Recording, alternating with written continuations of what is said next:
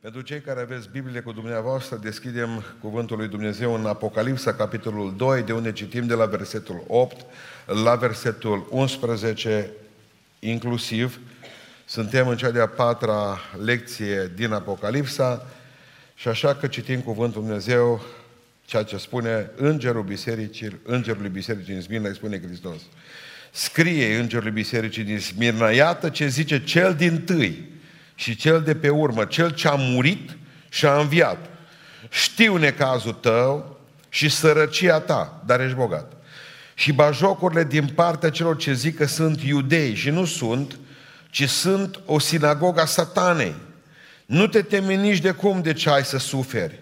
Iată că diavolul are să arunce în temniță pe unii din voi, ca să vă încerce și veți avea un necaz de 10 zile. Fii credincios până la moarte și îți voi da cununa vieții. Cine are urechi să asculte ce zice bisericilor Duhul, cel ce va birui, nici de cum nu va fi vătămat de a doua moarte. Amin. Reocupăm locurile.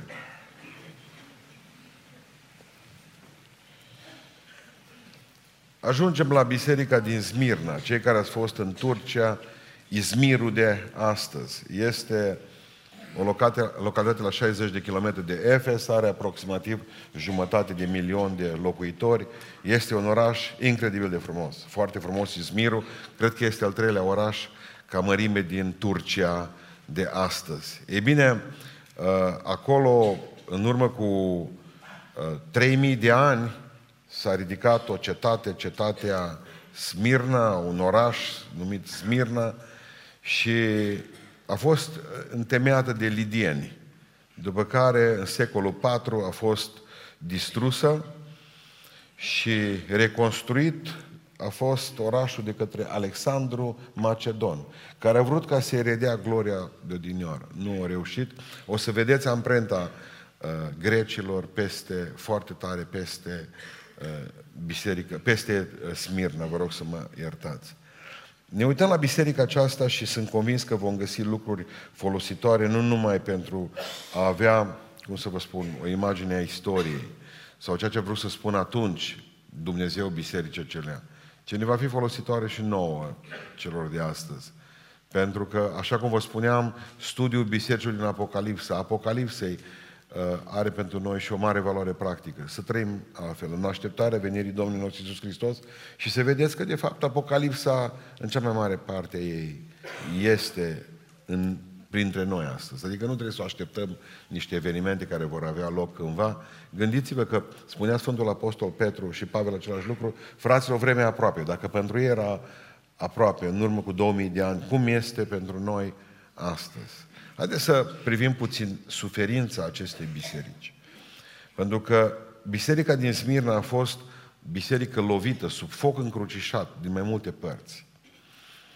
Biserica aceasta uh, a fost în primul rând atacată politic. Frații din Smirna, credincioșii, creștinii, cei care au format biserica aceasta, au fost atacați în primul rând politic. Spune cuvântul lui Dumnezeu Aici știu necazul tău și sărăcia ta și bajocurile, nu te teme nici de cum, iată că diavolul are să arunce în temniță pe unii dintre voi. Numai statul aruncă în temniță, asta să ne înțelegem bine.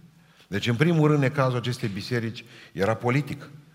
O să fiți băgați în pușcării și deocamdată monopol peste pușcării are statul. Aceasta este clar. Bun.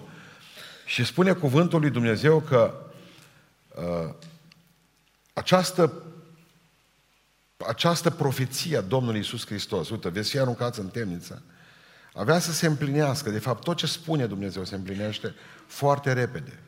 Oamenii aceștia au fost învinuiți de către romani de mai multe lucruri creștini. Și bine să facem puțin apel la ce s-a întâmplat în urmă cu 2000 de ani după nașterea bisericii creștine. Cea mai mare parte a bisericii a locuit în Imperiul Roman. 6 milioane de evrei mi se pare că erau la vreo 60-70 de milioane de oameni câți erau atunci în lumea Imperiului Roman, deci era o forță evrei. Din evrei s-au desprins pentru romani o sectă. O sectă nouă. E așa au știut de la bun început evrei, că, uh, romanii, că ei creștinii sunt o bucățică ruptă din evrei, dar tot evrei sunt. Și așa a și fost la început, până când n-au început, până când nu s-au dus înspre neamuri. Dar la un moment dat, romanii, care erau foarte atenți cu tot ce se întâmplă în jurul lor, și-au dat seama că secta asta e foarte periculoasă. Și au început să o acuze de lucruri pe care nu le-au înțeles. Și primul lucru pe care, prima acuzație mare asupra bisericii din Smina, asupra bisericii creștine, a fost acuzația de canibalism. Adică ei spuneau că la slujbele bisericii se mănâncă, mănâncă pruși mici. Asta a fost asta a fost o, un lucru uh, care a fost desimputat bisericii în timpul acela. Pentru că n-au înțeles, iată trupul meu, cine mănâncă trupul meu, cine bea sângele meu. N-au înțeles spiritualitatea uh, jertfei Domnului nostru Isus Hristos. Și atunci au zis, mai ceva se întâmplă. Și știți, oamenii, oamenii până nu vin aici, vorbesc despre sala asta și despre oamenii de aici tot felul de lucruri. Și atunci amplifică lucrul acesta. Mai auzi că mănâncă prunci. Da, zice, zece. La început, la început, uh, biserica a fost lovită de această acuzație. A mai fost lovită de, de acuzația imoralității. Acea sărutare sfântă de care v-am vorbit eu, faptul că ei creștinii să luau în brațe unii pe alții, a fost pentru uh, romani un prilej de a gândi că se întâmplă ceva acolo. Aveau acea practică a spălării picioarelor sfinților, care nu o dus mai departe imaginația. Pavel, Pavel zice că pentru cine are mintea murdară, tot e murdar. Dar vorbește de pocăiți. Aici nu neapărat de oameni din lume. Oamenii din lume au tot timpul murdară, dar mă întreb cum de reușesc unii dintre cei care se numesc creștini să râdă de alți creștini exact pe tema asta, spălării picioarelor, și astăzi. Și astăzi. Nu odată mi s-a imputat personal ceea ce facem noi în biserică. Trebuie să le spun, oameni buni, o dată pe lună, în joia de dinainte cine Domnului, surorile noastre își spală picioarele unele altora aici în partea asta, în toaleta femeilor și dincolo avem spații pregătite în toaleta bărbaților. Dar până să spunem la oameni lucrul ăsta și până să-l înțeleagă e mult. Eu am crescut într-o, bise- adică într-o lume în care se spunea că pocăiții stâng becul, că fac tot felul de prostii și după aceea veneau bărbați de credincioși acasă și își băteau nevestele până le lăsau late, pentru că spuneau că asta a fost, nimic nu nou sub soare, 2000 de ani au trecut foarte repede. Și spuneau romanii care erau foarte, uh, ziceau ei atunci, foarte pudici în privința asta, Uite, ce sărutarea asta sfântă, ce spălarea picioarelor. Au mai fost acuzați de incest. Creștinii se numeau uh, frate, soră. Și auzeau că s-a căsătorit un frate cu o soră. Se întâmplă și astăzi la noi, da? La noi se căsătoresc frații cu surorile. Ce frumos! Bine că nu se căsătoresc frați între ei și surorile între ele cum vor ăilalți. Noi ne căsătorim normal, dar ei n-au înțeles că pocăiți între ei se numesc frate și soră. Și atunci când s-au căsătorit, au zis, mă, să căsătoresc frații cu surole, incest. Romanii i-au acuzat foarte tare pe creștini de distrugerea economiei. Ce se întâmpla? Numai duduia economia, ă, făceau tot felul de Dumnezei. Aveau temple, trebuiau ridicate Dumnezei, așa. După aceea aveau statui, trebuiau ridicate și uh, aurul se duceau acolo. Dintr-o dată creștinii renunță la temple, nu mai vor să aibă de-a face cu răscoala argintarului Dimitrie. Pe ăsta și-a pierdut banii. Și-a pierdut el și breasla lui și-a pierdut uh, mod, lucru, lucru. Cum să nu fii supărat pe cineva când auzi că predică Pavel în Areopagul din Atena, Dumnezeu nostru care nu-i făcut de mâini omenești. O scăpată e dălțile jos din mână. Băi, ei trăiau de sute de ani în, în bogăție, datorită prostiei oamenilor de astăzi. Nu vreau să zic nimic, dumneavoastră, totdeauna Dumnezeu, adică mintea slabă a oamenilor, a fost un izvor nesecat de de 25 de mii de euro se vinde doar într-o zonă a Hațegului, pe lângă locul unui schit. Pe zi, spuneau ziarele, tot felul de lucruri. Dumnezeu e profitabil și astăzi.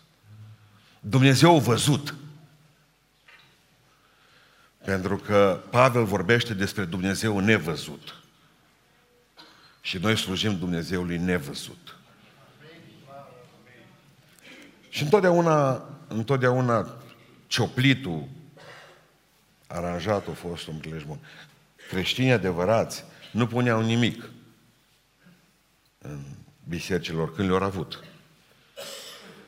E bine, spune cuvântul lui Dumnezeu că până la urmă au fost acuzați și de distrugerea ordinii sociale.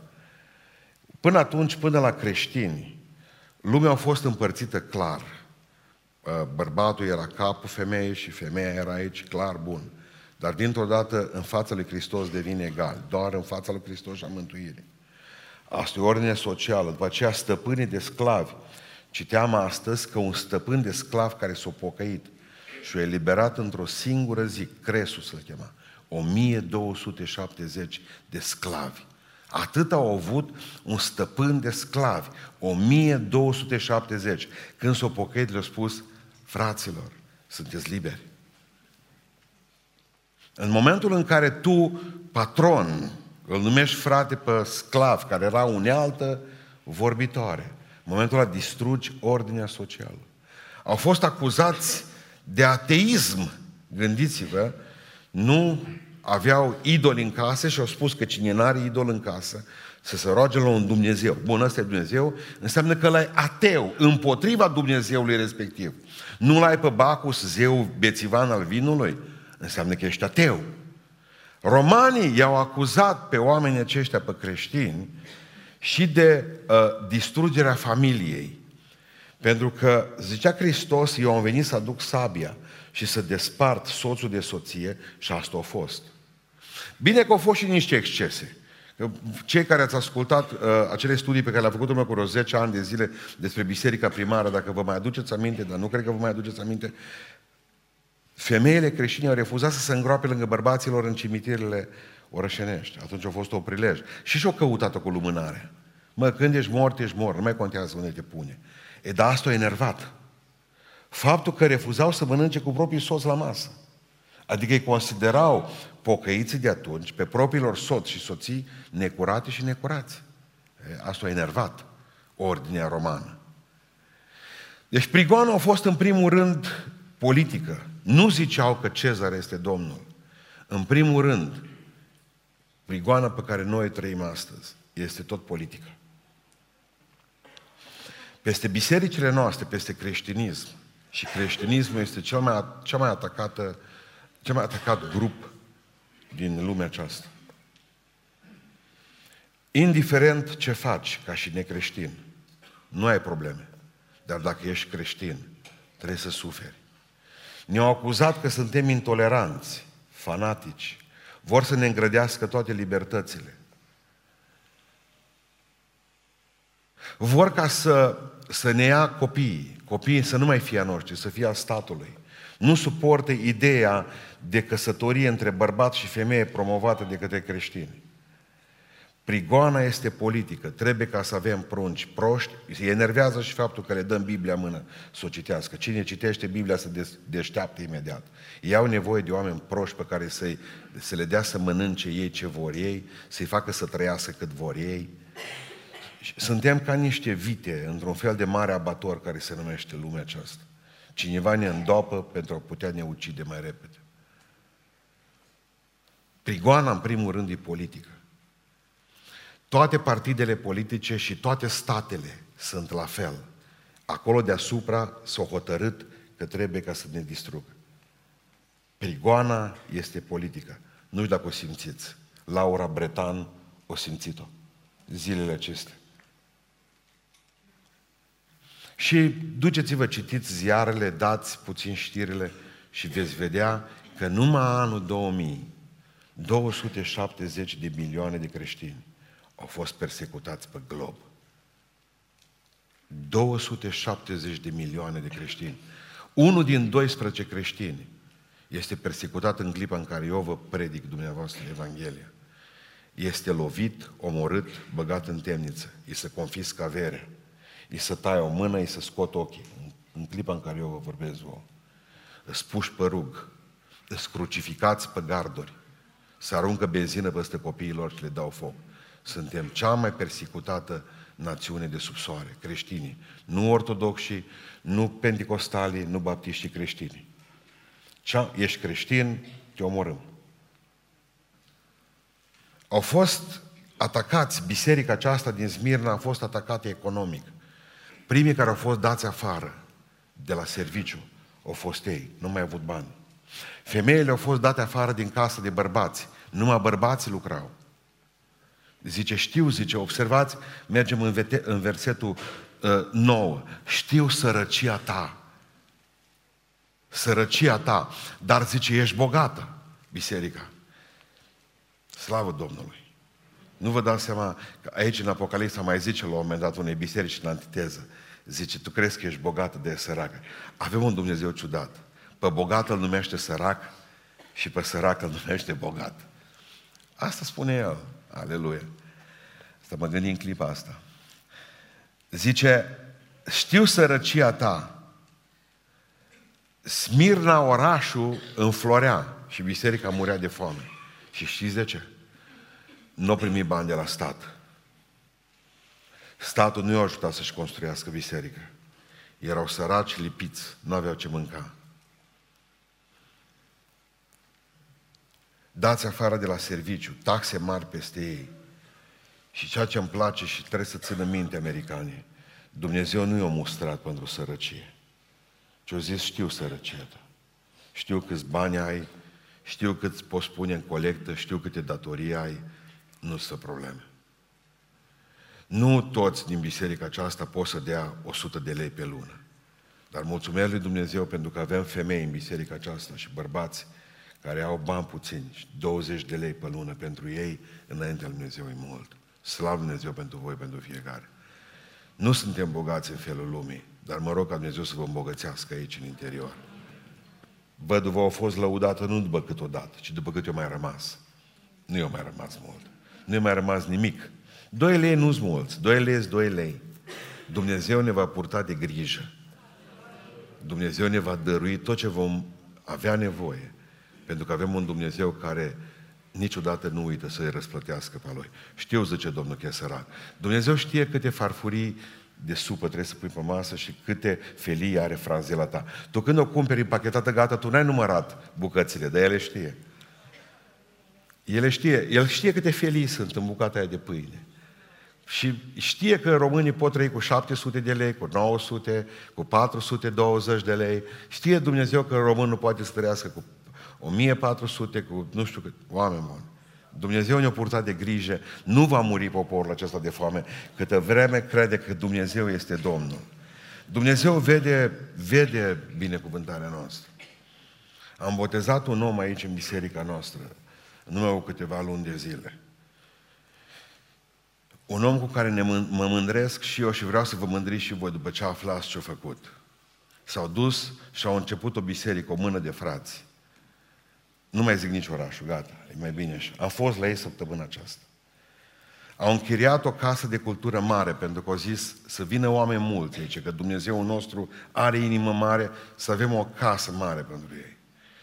Și m-au dus săptămâna aceasta să predic Evanghelia acolo, săptămâna care a trecut.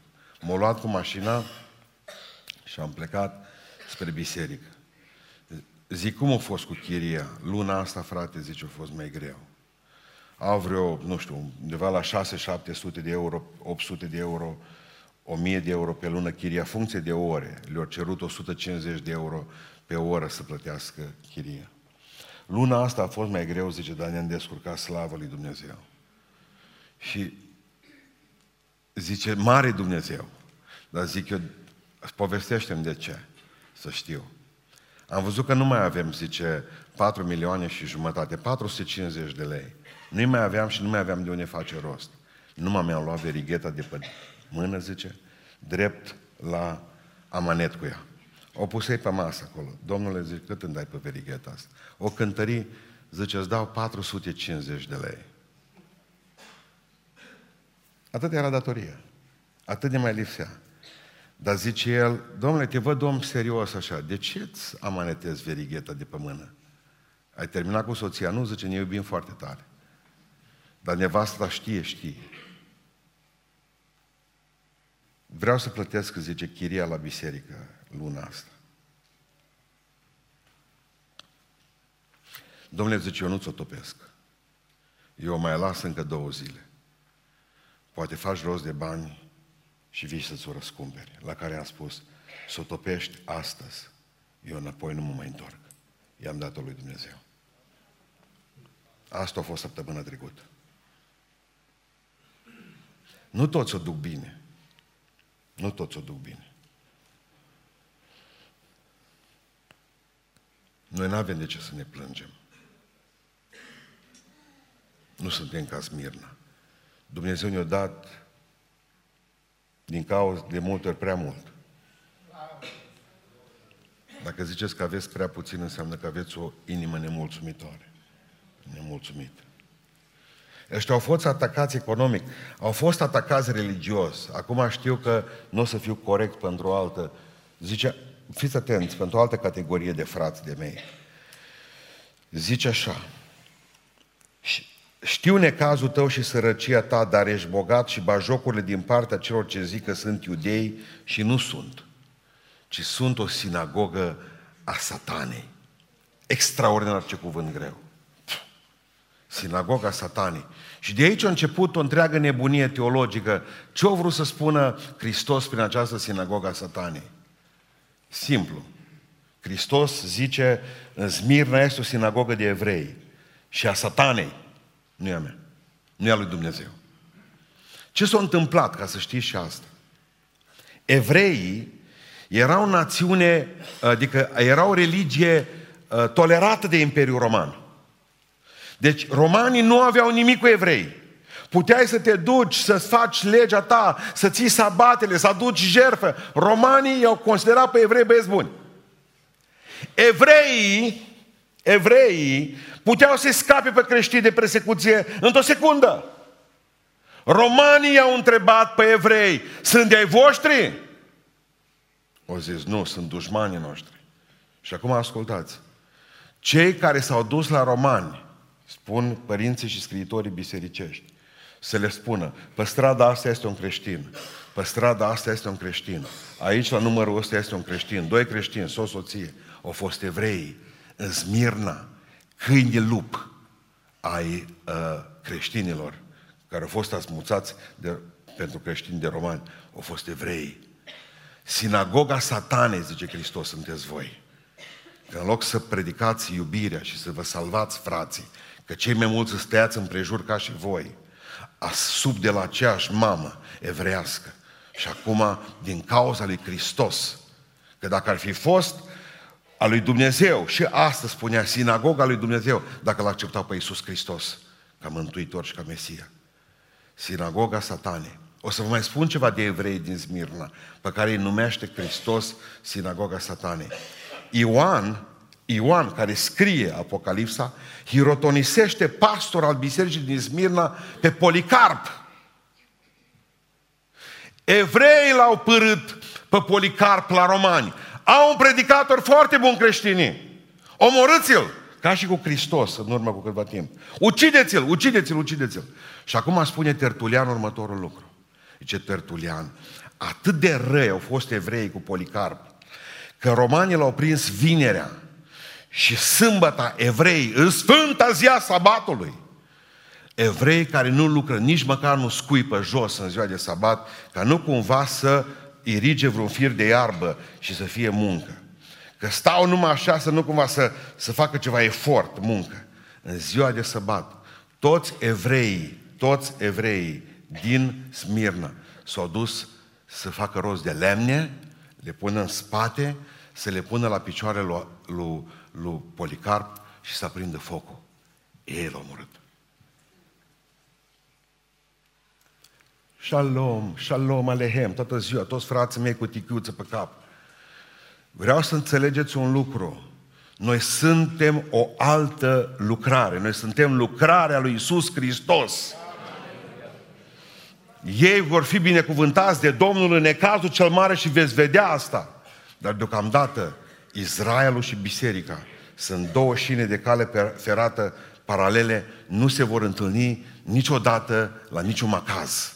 Asta trebuie să știți dumneavoastră. Și bine ca să o știm, pentru ca să nu mai auzim că încearcă să scape evrei de acolo. Au fost vinovați. Gala Galaction, cel care a tradus Biblia la noi, Părintele Galaction, când se ducea până oraș și vedea evrei puși de Antonescu, de regimul Antonescu dând zăpada, mergea și le spunea, mă rog pentru voi, nu vă lăsați fraților. Preoții ortodoxi și români, mulți huiduiți astăzi. Și ce au făcut cu evreii? Ești evreu? Vino aici. Ești evreu? Vino aici. Hai că să te fac creștin. Și nu i-au botezat. Le-au dat certificat cum că i-au botezat. Să-i scape de deportarea pe Nistru și în Buc și în altă parte se ucidă. Preoții ortodoxi și români au scăpat evrei cât au putut. Evreii nu au făcut asta cu creștinii. Le-au omorât și propriul episcop, Policarp, ordinat, hirotonisit de Ioan. Asta e istoria. Oamenii aceștia au fost atacați fizic, zice în versetul 10, vei cunoaște un necaz de 10 zile. 10 zile. Asta e cu 10 zile. 10 zile a fost încercat Daniel, 10 zile de 24 de ore, apoi cu tovarășii lui au fost în față. Spune cuvântul Lui Dumnezeu că uh, 10 ani o suferit Smirna. Ca asta mă, mă întrebau ce înseamnă aceste 10 zile pentru Smirna. Vei cunoaște un necaz de 10 zile. Istoria spune că pe vremea lui Domitian au suferit o prigoană de exact 10 ani. Pentru ei o zi a fost ca un an. Atât a fost.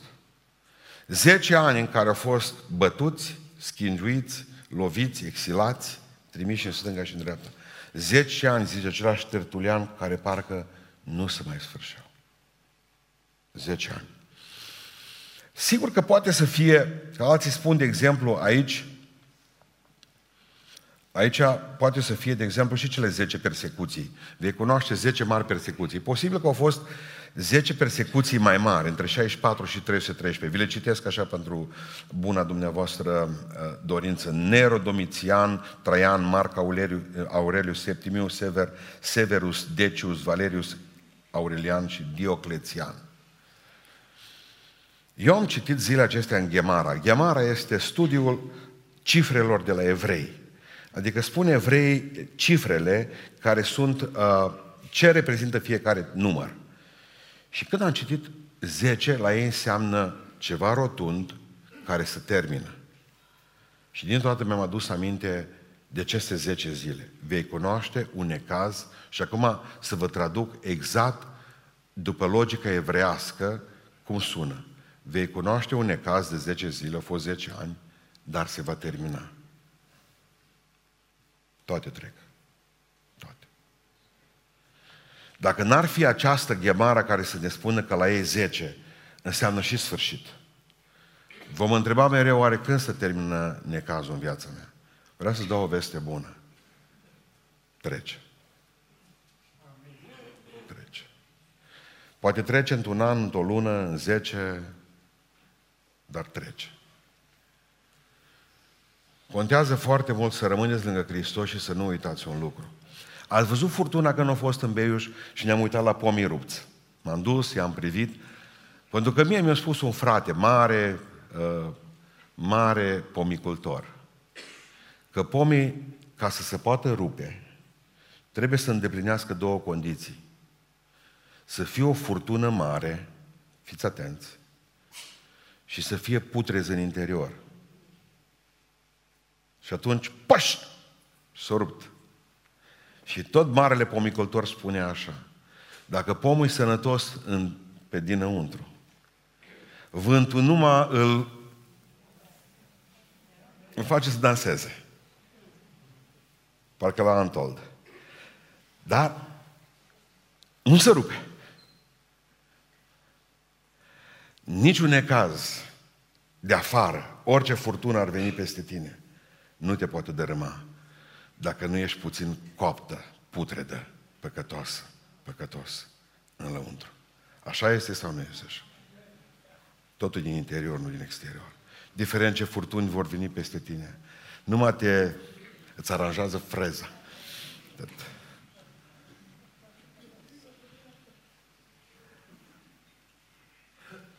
Oare cum e? Îmi imaginam cu mama persecuțiile acestea când cântau cei din biserică. Știam că va fi greu. Auzeam tot felul de lucruri din acestea. Fraților, s-au lepădat mulți de Dumnezeu atunci. Și noi zicem, bă, dar pe cum s-au putut lepăda atâția? Au luat acele certificate numite libelus și aduceau zeilor, aduceau uh, ofrandă. Dar când știi, de exemplu, că pruncii tăi vor fi uciși, când știi că soția ta va fi dată fiarelor, oare ce ai face? Oare ce am face dacă am ști că suntem cu capul pe butuc? Noi acum liniștiți, nimeni nu te amenință și poliția e bună cu tine. Dar oare ce ar fi atunci? Nu judecați pe cei care s-au îndoit în fața torturilor. Că nu știți dumneavoastră cât au putut să sufere.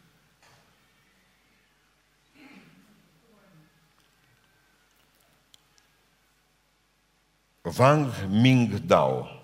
O să vă spun povestea lui, nici eu n-am știut-o până săptămâna trecută. Pastor chinez în Peking. Când au venit comuniștii la putere, atâta l-au bătut pe pastorul acesta și povestea el, îmi luau fiecare mână, îmi strângeau degetul și îmi băgau un ac de siringă între unghie și carne, până jos, până când ajungea la nivelul acesta. Aveam în toate mâinile ace. Deci au fost zile în care mi-au pus două, trei ace într-un deget. Leșinam, dădeau cu apă peste mine, mă ridicau înapoi. Cu mâna mea am scris că mă leapă de Hristos. Și acum povestim din exterior ce s-a întâmplat cu pastorul acesta. După ce s-a lepădat de Hristos, prin Peking se vedea un om nebun care striga sunt Iuda. Sunt Iuda, l-am tratat pe Hristos. Umbla dezbrăcat, numai o haină pe în jurul mijlocului. Sunt Iuda. Așa a fost patru ani de zile. După patru ani de zile n-a mai rezistat. S-a dus înapoi și le-a spus, îl iubesc pe Hristos.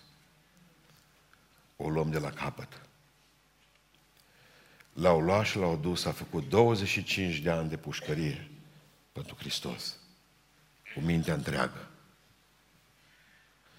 Nici unul din cei care l-au părăsit pe Hristos din biserica aceasta nu sunt fericiți. Că dacă ar fi fericiți, noi n-am fi atât de supărați să zic, mă, fiecare se duce unde crede că e mai bine. Nu zicem noi așa. Dar nu sunt fericiți.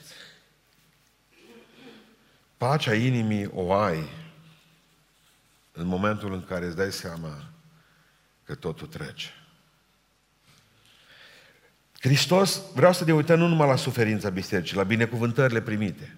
Uitați că Hristos nu-i adresează niciun cuvânt de reproș. Nici, nu-i spune nimic greu. Și știți de ce? Pentru că n-are ce să-i spună unei asemenea biserici. Un om care suferă, o biserică care suferă, Suferința produce curățire. Și Hristos nu are ce să mai spună. O vede curată. Suferința te purifică. Nu disprețuiți. Când treceți pe diverse lucruri. M-a părăsit soțul, m-a lăsat cu copii acasă. Treci pe trauma unui divorț, a unei neacceptări. Părinții dat afară. Spunea una dintre fete, de la șase ani tata m-a abuzat. Până la 14 ani. Nu este ușor.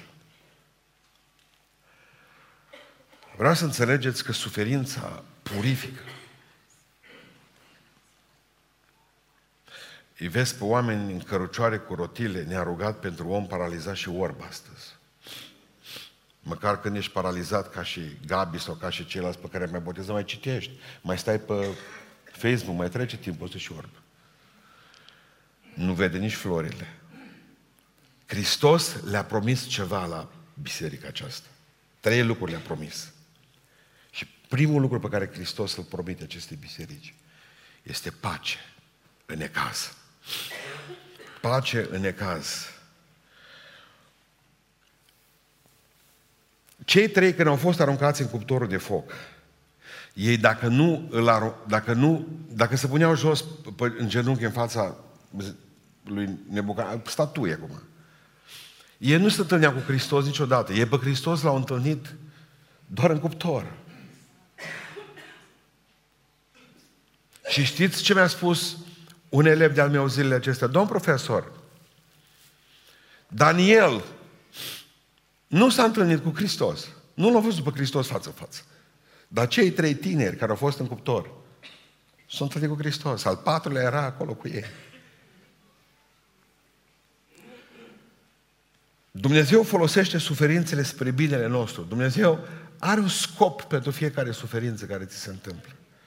Și primul lucru pe care eu îl văd în suferință, când o îngăduie Dumnezeu, are rol disciplinar. Nici unul dintre voi nu o să regretați niciodată că v-au bătut părinții. Dar toți de aici o să regretați că nu v-ați bătut pruncii.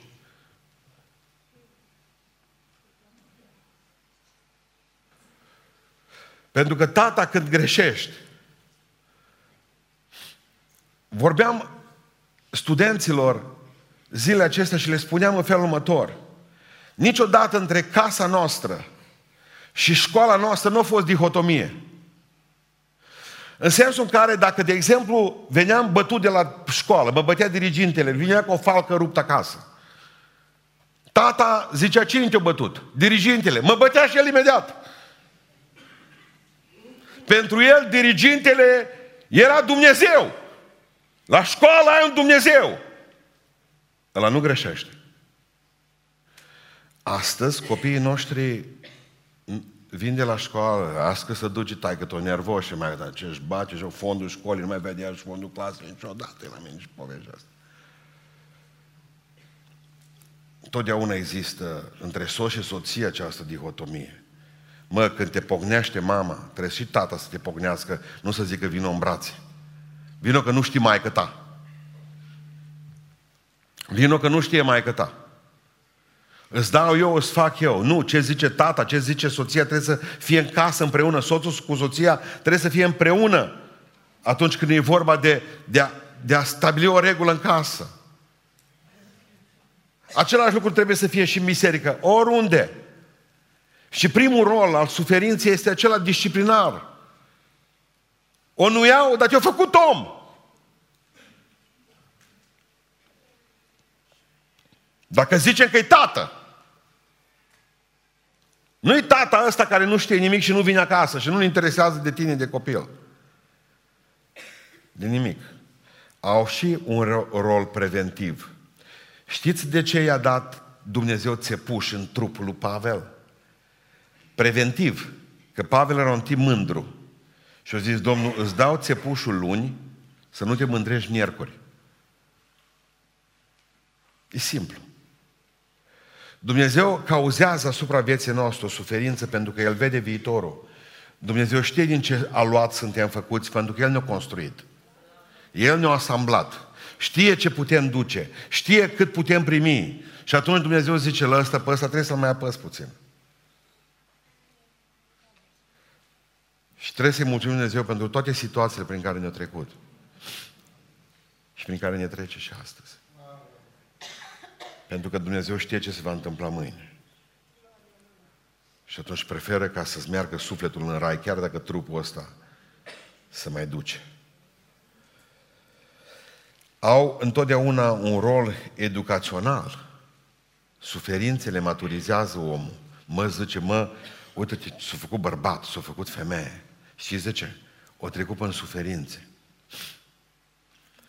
Când tata a avut pasiuni, că tata avea tot felul de pasiuni ciudate și trecătoare. Au avut la un moment dat pasiunea albinelor.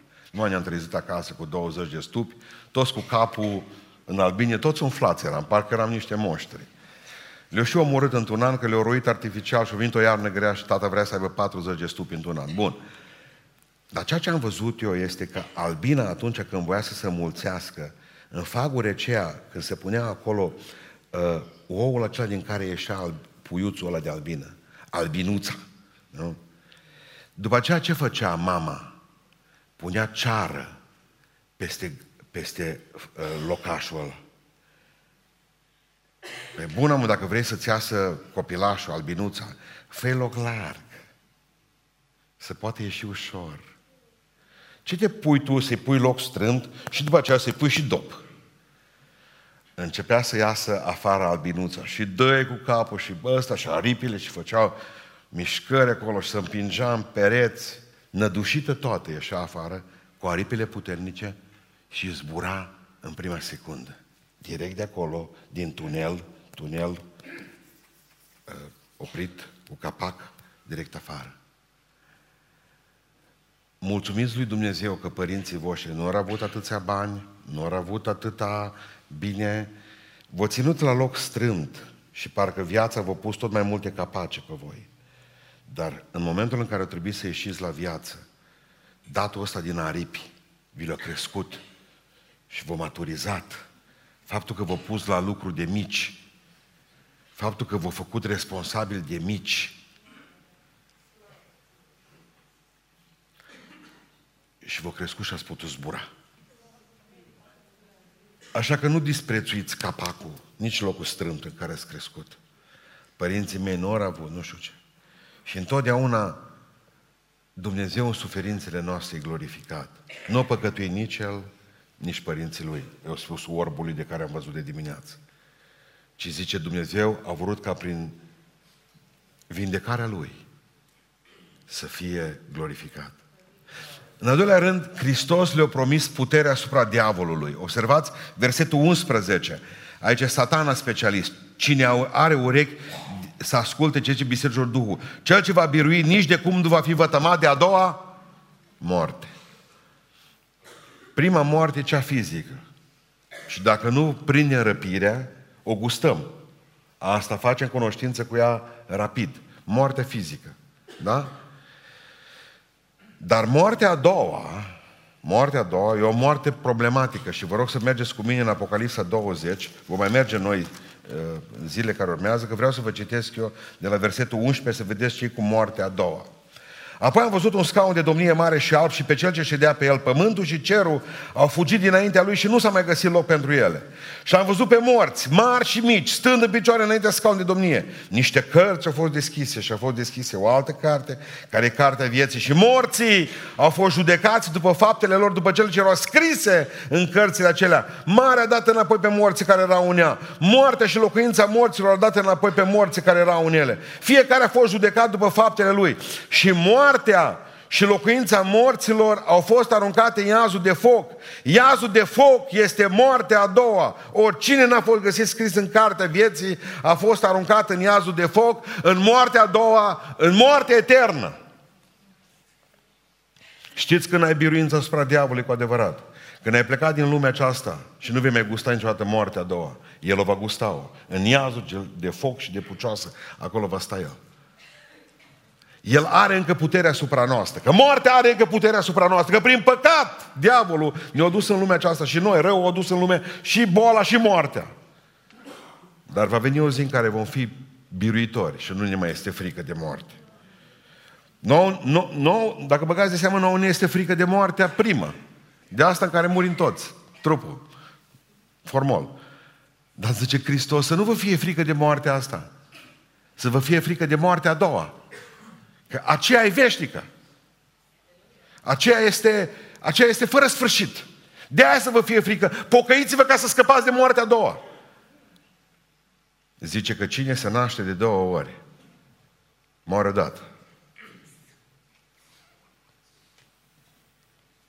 Și apoi, în al treilea rând, Hristos le-a promis un premiu mare. Celui ce va birui voi da cu luna vieții. Eu au pe, eu au pe mulți zicând, eu n-am nevoie de coroană, zice, eu vreau să ajung în cer numai. Ascultați-mă.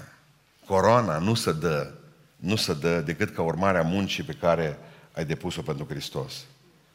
Cine n-are coroană, n-are nici cer, vă spun eu. Toată lumea va fi cu coroana pe cap, obligatoriu.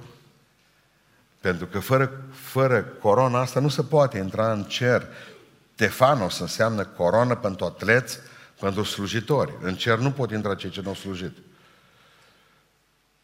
Atletul care fuge primea corona, spune cuvântul lui Dumnezeu, că această cor- cunună se dă după. Cununa asta nu o primești decât atunci când pleci, cununa aceasta a vieții. Mulți vor cununile acum, să le dai, să le dai, să le faci aici pe pământ. Să le, nu, știu, nu, nu zice Biblia după. Și totuși până la cununi mai este o problemă, știți, și cu ele, că v-am spus data trecută că nici într-un caz, nici într-un caz nu le vom uh, purta veșnic. Că zice că cei 24 de bătrâni și-au aruncat cununile înaintea. Așa că nu disprețuiți prigoana. Da? Mai țineți minte? Am cântat dimineața o cântare, am primit o grămadă de laude, vreau să cânt o altă cântare în seara aceasta. Știți cum se numește cântarea asta? Chiar dacă ar fi să îndur din greu dureri și lanțuri și rușine, ajută în Dumnezeul meu să nu pot să mă las de tine. Cântăm împreună. Chiar dacă ar fi să îndur din greu, dureri și lanțuri și rușine, ajută-mi Dumnezeul meu să nu pot să mă las de tine. Chiar dacă ar fi să fiu răpit și noapte dus de mâini haine, oricât închis și chinuit, să nu pot să mă las de tine. Chiar dacă ar fi să mi se ia tot ce-am avut eu lângă mine,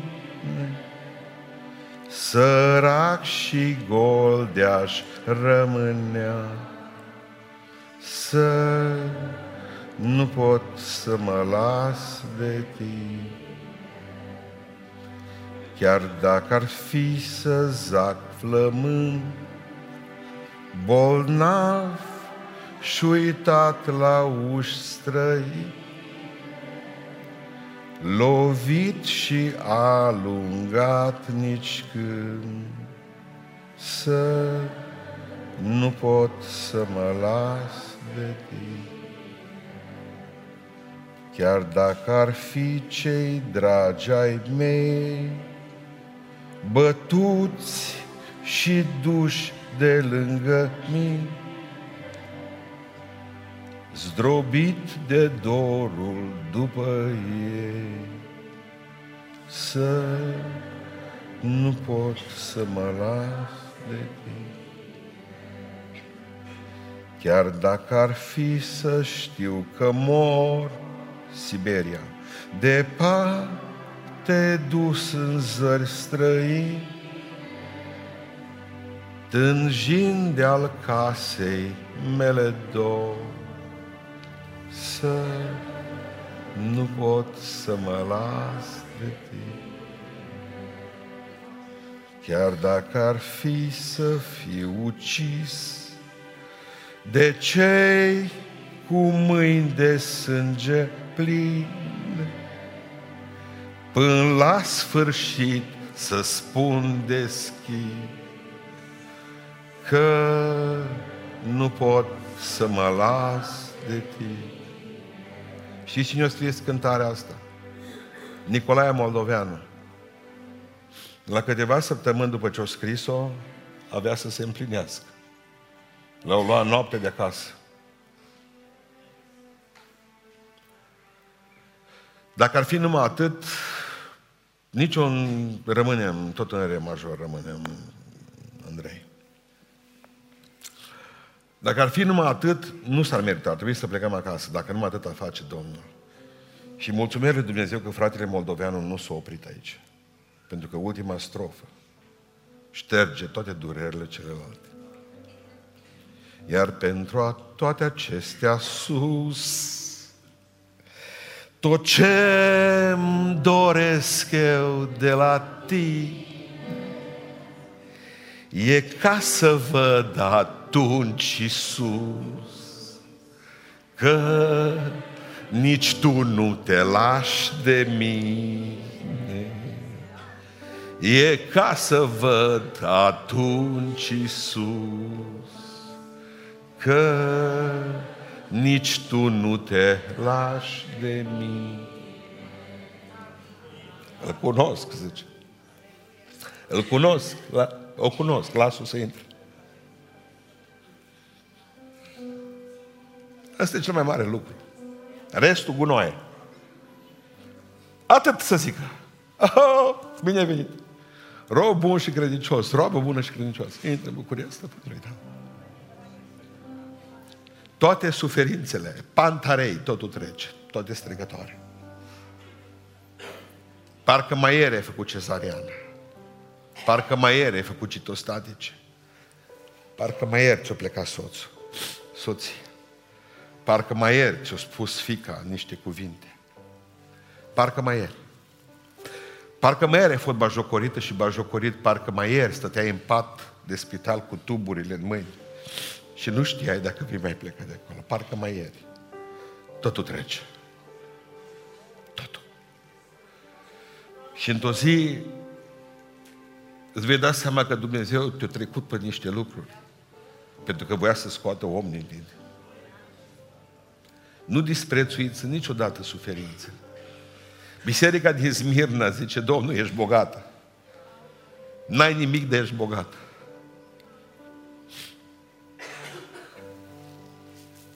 N-ai bani de o chitară.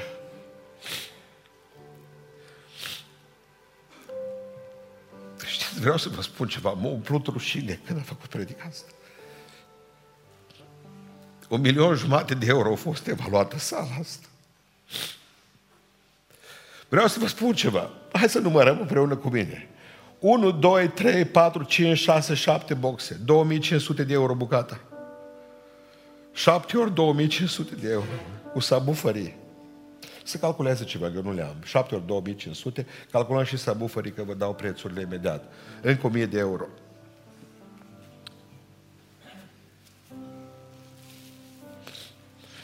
Cinci mii, zece mii, cincisprezece mii, treizeci de mii. 30 de mii de euro, 30 de mii de euro. Microbuzele sunt în curtea bisericii. Avem mochet. Parcarea asta, când am făcut-o, au zis toată lumea că e o nebunie, că e mare. Săptămâna viitoare vrem ca să mai luăm, că nu mai aveam loc. Și mă umplu rușine. Banii am pus în banc, avem toți haine pe noi și le schimbăm de două, trei ori pe zi. Într-o zi Dumnezeu ne va cere socoteală pentru asta. Nu vreau să face, că facă burtă trupul să facă. Dar să nu faceți burtă la suflet. Iată-vă în sfârșit sătui, zice Pavel. Iar slujbă multă, iar ne-au pus pe genunchi. Stăm o oră și jumătate, că ni se pare mult pe mochetă, eu stau pe cărbune aprinși.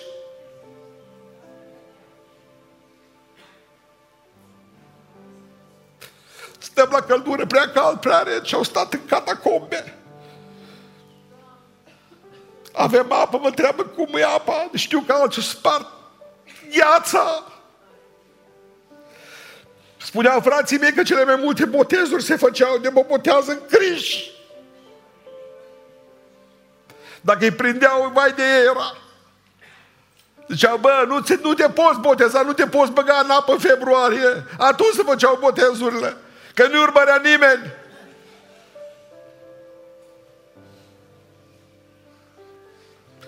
Povestea unul dintre frații pe care am îngropat urmă cu vreo 3-4 ani de zile, ne-au băgat ușile, de cele la țățână la ușă și milițianul să dădea cu spatele în ușă. M-am mirat de ce avea așa unghiile urâte. Nu vreau ca într-o zi Dumnezeu să ne tragă la răspundere pentru asta. Bucurați-vă tremurând